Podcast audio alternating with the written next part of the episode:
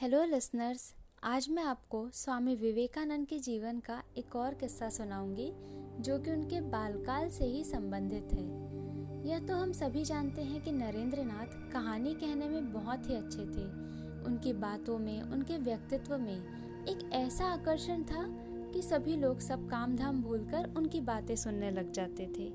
ऐसे ही एक दिन स्कूल में जो दो कक्षाओं के बीच में, दो क्लास के बीच में जो गैप होता है रिसेस होता है, उसमें स्वामी जी कोई बात कहने लग गए। उस समय उनका नाम नरेंद्र नाथ था, ये आप ध्यान रखेंगे। तो नरेंद्र नाथ उस समय कुछ बातें कहने लगे और बात कुछ ऐसी जम उठी कि सारे के सारे छात्र आकर उनकी बातें सुनने लग गए और वह बातों में इतना मग्न हो गए कि कब शिक्षक का और पढ़ाना शुरू कर दिया, यह किसी को ध्यान ही नहीं रहा। लेकिन कुछ समय के बाद शिक्षक को कुछ फुसफुसाहट की आवाज़ आई और फिर उनको पूरा माहौल समझ में आ गया।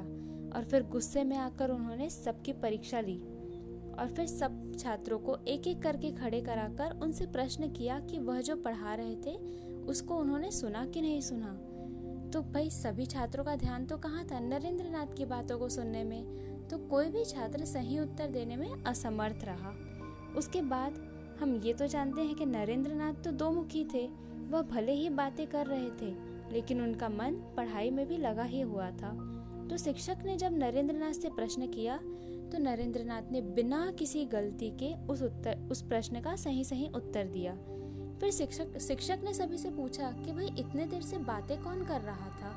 तो सभी छात्रों ने नरेंद्र नाथ की ओर इशारा किया कि भाई, बात तो ये कर रहा था तब शिक्षक ने नरेंद्र नाथ को छोड़कर बाकी सभी कक्षा के छात्रों को खड़े करा दिया, सिर्फ़ नरेंद्र नाथ को बैठे रहने दिया।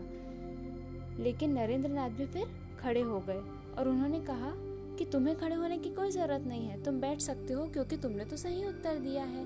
लेकिन नरेंद्र नाथ ने कहा कि नहीं, बातें तो आखिर मैं ही कर रहा था ना, मेरे कारण ही दूसरे छात्र पढ़ नहीं पाए, इसलिए मेरा खड़ा होना भी उतना ही ज़रूरी है, मुझे सज़ा मिलनी भी उतना ही ज़रूरी है। तो इतने सरल स्वभाव के थे नरेंद्र नाथ जी, जिन्होंने स्वयं अपनी गलती स्वीकार करते हुए सजा को भुगता। Thank you so much